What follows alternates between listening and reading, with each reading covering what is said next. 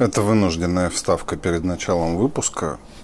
Э, там, короче говоря, когда я гулял с собакой полчаса назад, оказалось, что там ветер был сильнее, чем я думал, и даже бархотка, которая надевается на микрофон как защита от ветра, она не сильно помогла. Прошу прощения. Там в некоторых местах прямо оглушительный ветер. Так, ну что, у нас 4 января 2020, пол седьмого утра. Я решил перед сном выгулить собаку и записать очередной кусочек. А, я хотел рассказать о пользе автоматизации выступать в роли капитана очевидности. А, казалось бы, всем понятно, что автоматизация это круто, что автоматизация нужна, она избавляет от рутины всякой грустной, скучной. И вообще сплошное удовольствие приносит. Однако, как ни странно, далеко не для всех очевидно, необходимость инвестиций времени в разработку этой самой автоматизации. Довольно забавно, что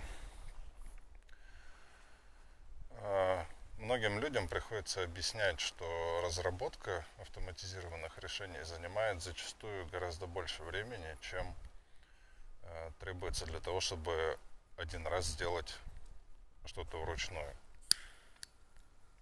буквально взять простейшую операцию. Да, нужно, например, на запущенный сервер установить Nginx, чтобы он отдавал статику. Сколько времени на это надо? Ну, при условии, что статика уже готова. Где-то минуты две, да? То есть поставили Nginx, поправили в конфиге путь до статики, и все, и побежали. Оно работает. Однако для того, чтобы даже с помощью того же Ansible сделать то же самое, нужно потратить где-то минут 20. То есть написать Ansible скрипт, провести тестирование, пару раз сходить в доку, вспомнить необходимые строки, параметры, что бы там ни было. Короче, в 10 раз больше времени. А если, не дай бог, это нужно что-нибудь посложнее, там, я не знаю, какой-нибудь магазин на open карте, то все становится сильно грустнее. Для того, чтобы с нуля поднять магазин на open карте, нужно ну, минимум минут 20 ручками. Для того, чтобы поднять магазин на open карте с восстановлением базы данных, предыдущей, с предыдущего сервера, нужно уже потратить минут 30 плюс время на фактическое разворачивание базы. Для того, чтобы автоматизировать этот процесс, нужно потратить как минимум день. А по уму так все три. Однако есть очень важный момент, который необходимо э, доносить до стейкхолдеров, так сказать, до тех, кто получает прибыль, собственно, с этого магазина. А здесь есть такой момент, как стоимость простоя. Проблема заключается в том, что, грубо говоря, вот вы поставили этот open card один раз, он у вас работает, что-то там продает. Маленький магазинчик, не то чтобы там миллионы заказов. Допустим, он, не знаю, 100 долларов в час приносит. И вот он работает, работает, работает. Сервер хороший, все работало. Прошло два года, сервер умер. Вы уже просто, просто забыли, что там вы фактически ставите этот сервер заново, как в первый раз. То есть, если вам не приходилось ничего делать, кроме, там, не знаю, может быть, апгрейда на очередную версию OpenCart, вы уже просто забыли, что там и где там. И вот эта проблема. Потому что если сервер умер, то время на восстановление будет больше, чем время на э, развертывание с нуля. И это очень большая проблема. У нас тут ветер, у меня постоянно тухнет сигарета. Извините. Так вот, владельцу бизнеса необходимо донести то, что любое время, какое вы себе выделите, там, день, два, да бог с ним, неделя, это инвестиции в то, чтобы в случае возникновения каких бы то ни было проблем можно было максимально быстро восстановить сервис. По факту вам нужно написать три автоматизации для того, чтобы выполнить ваше обещание. Первая автоматизация – это развертывание OpenCard с нуля. Вторая автоматизация – это восстановление OpenCard на новый хост в случае краха основного сервера. И третья автоматизация – это мониторинг, который будет следить за тем, что OpenCard живой, и по тайм-ауту автоматически триггерить восстановление на новый хост. Этот новый хост сам поднимается, там где-нибудь в AWS, спинапится инстанс, все туда выкатывается, переписывается DNS-записи в Route 53 и, и вот. И вы должны все это обкатать. И на это у вас должно быть столько времени, сколько вам реально нужно. Без дураков. Доводы очень простые. У вас маленький магазинчик, он приносит несчастные 100 долларов в день, в день, в час. И, соответственно, простой этого магазинчика стоит 100 долларов в час. Неделя, которую вы потратите, если вы сравнительно неплохой сисадмин в России, вы получаете где-то 2000 долларов в месяц. То есть вот эта неделя, которую вы попросите на автоматизацию, она вашему работодателю будет стоить, грубо говоря, 500 баксов, ну, плюс налоги. Для работодателя это будет где-то 750 примерно. Может быть, чуть-чуть больше, учитывая еще там аренду вашего рабочего места, там ТРПР, 10 короче, 800. За 800 долларов работодатель купит восстановление вашего панкарта в случае краха за какое-то вменяемое время. Типа там за какие-то, ну, полчасика. Не больше. А в случае, если у вас OpenCard упадет и придется поднимать его ручками, то он упадет, ну, в лучшем случае часа на три, если это случилось посреди дня. А если это случилось ночью, если у вас некому и нечему вам просигнализировать о том, что сервер упал, то в 3 часа ночи сервер упал, в 10 вы на работе, 7 часов сервер стоял, 700 долларов просрали. Причем спросят за это с вас. Вы будете крайним. Никого вообще не волнует, что, почему сервер упал. Как, что называется, знаем, плавали. Все эти ситуации уже многократно случались.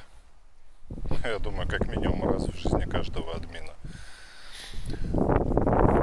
Это не зависит от того, насколько дорогой у вас сервер, где он находится.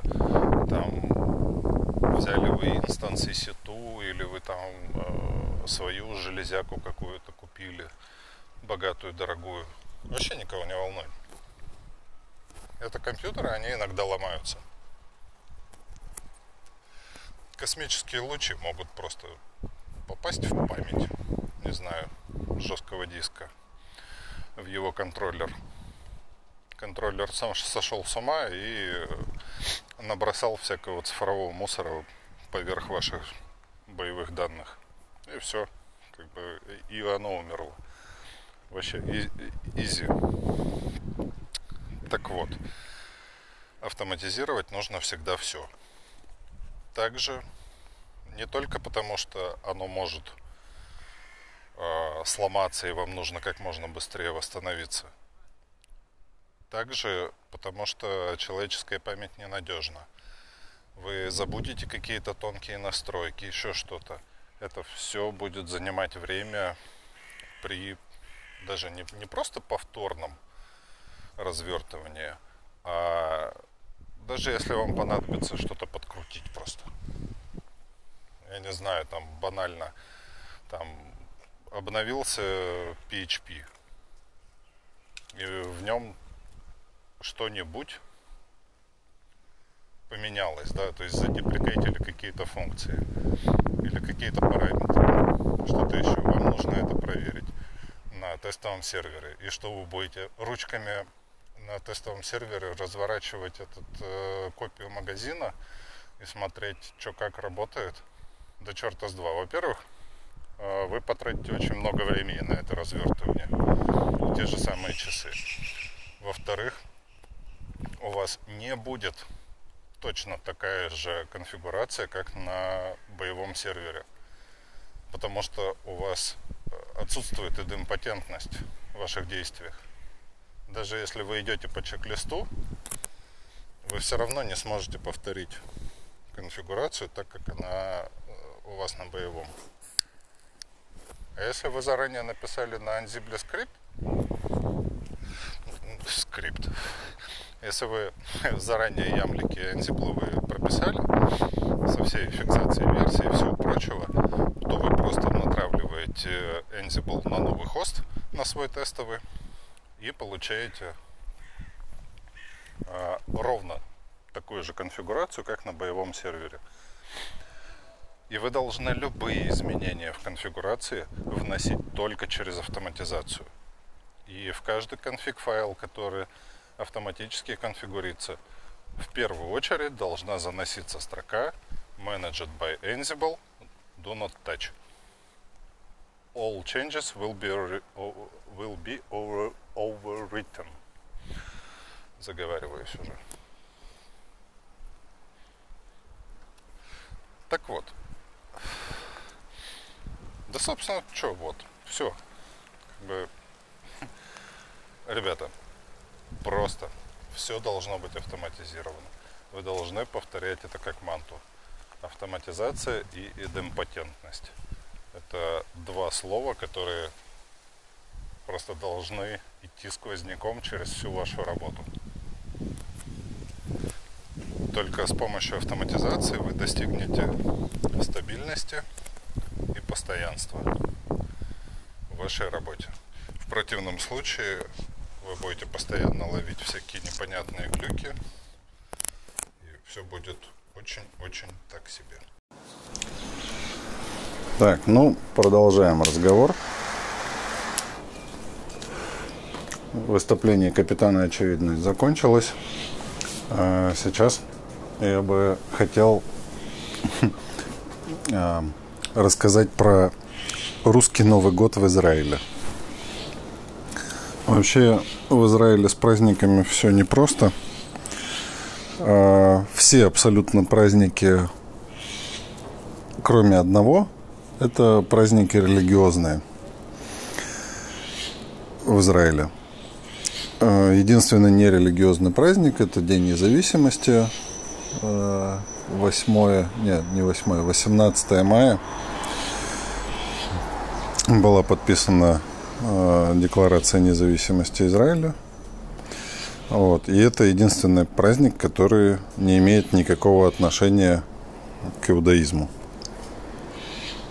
Все остальные просто сплошная череда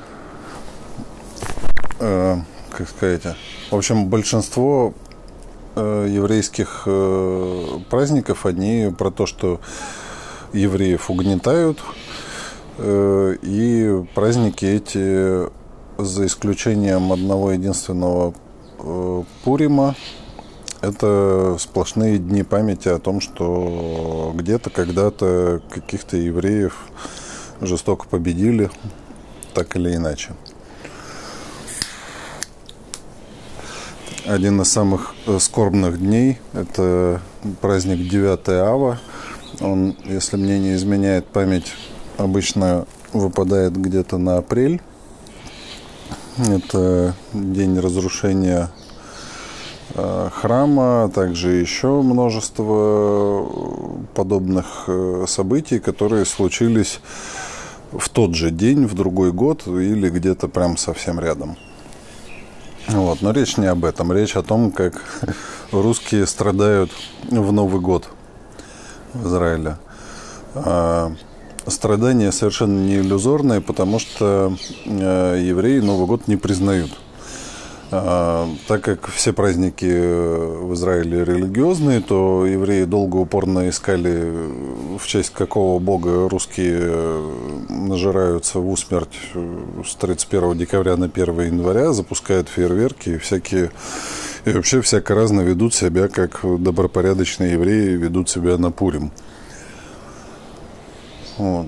Так как никакой явной привязки к религии не было, то Э, праздник этот э, называют Сильвестр, потому что там, короче, день какого-то святого Сильвестра. Хер просышь, кто такой и какое отношение он имеет к советским людям, непонятно.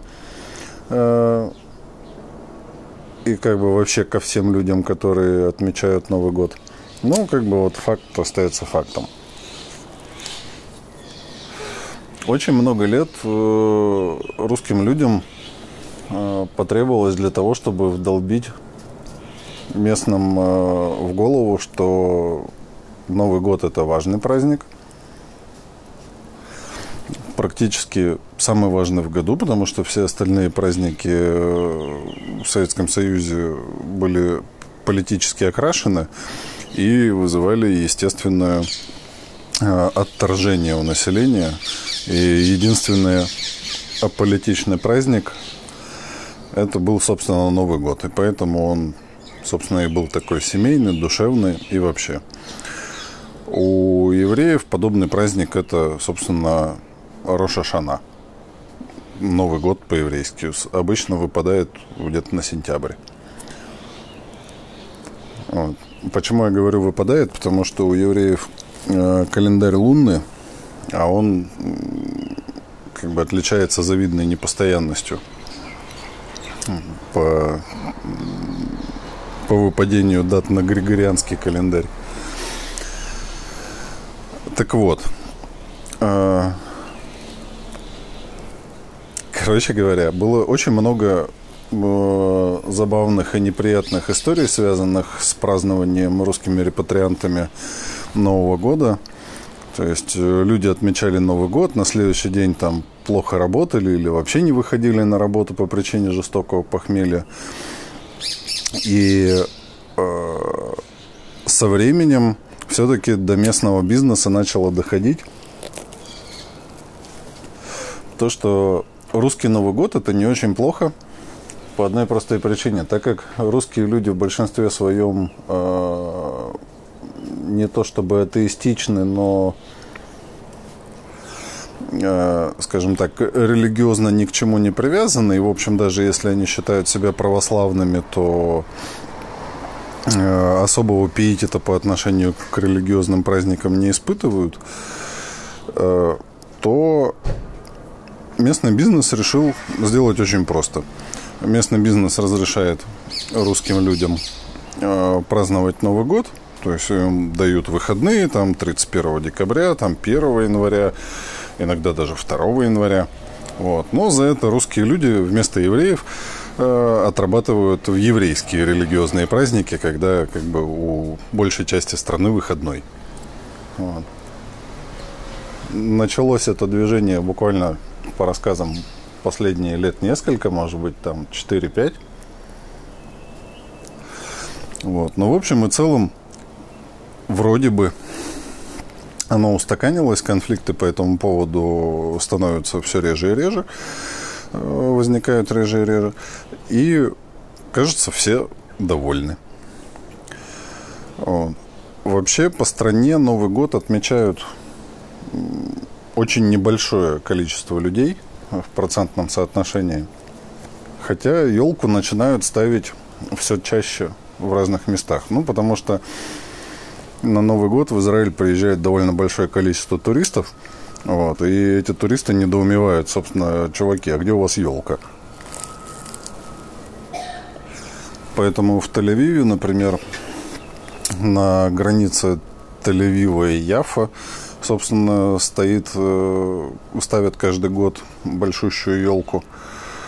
Разумеется, елка искусственная, разумеется, это уродливая пирамида с лампочками, но типа схематическая елка.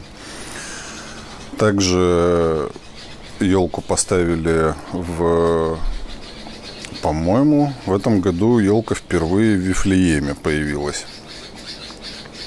Если я ничего не путаю. До этого городской елки там не было. Ну и, разумеется, есть елка в Хайфе. А, извините, у меня тут попугаи выясняют отношения. Я их сейчас вижу. Что-то они тут, короче, еду делят.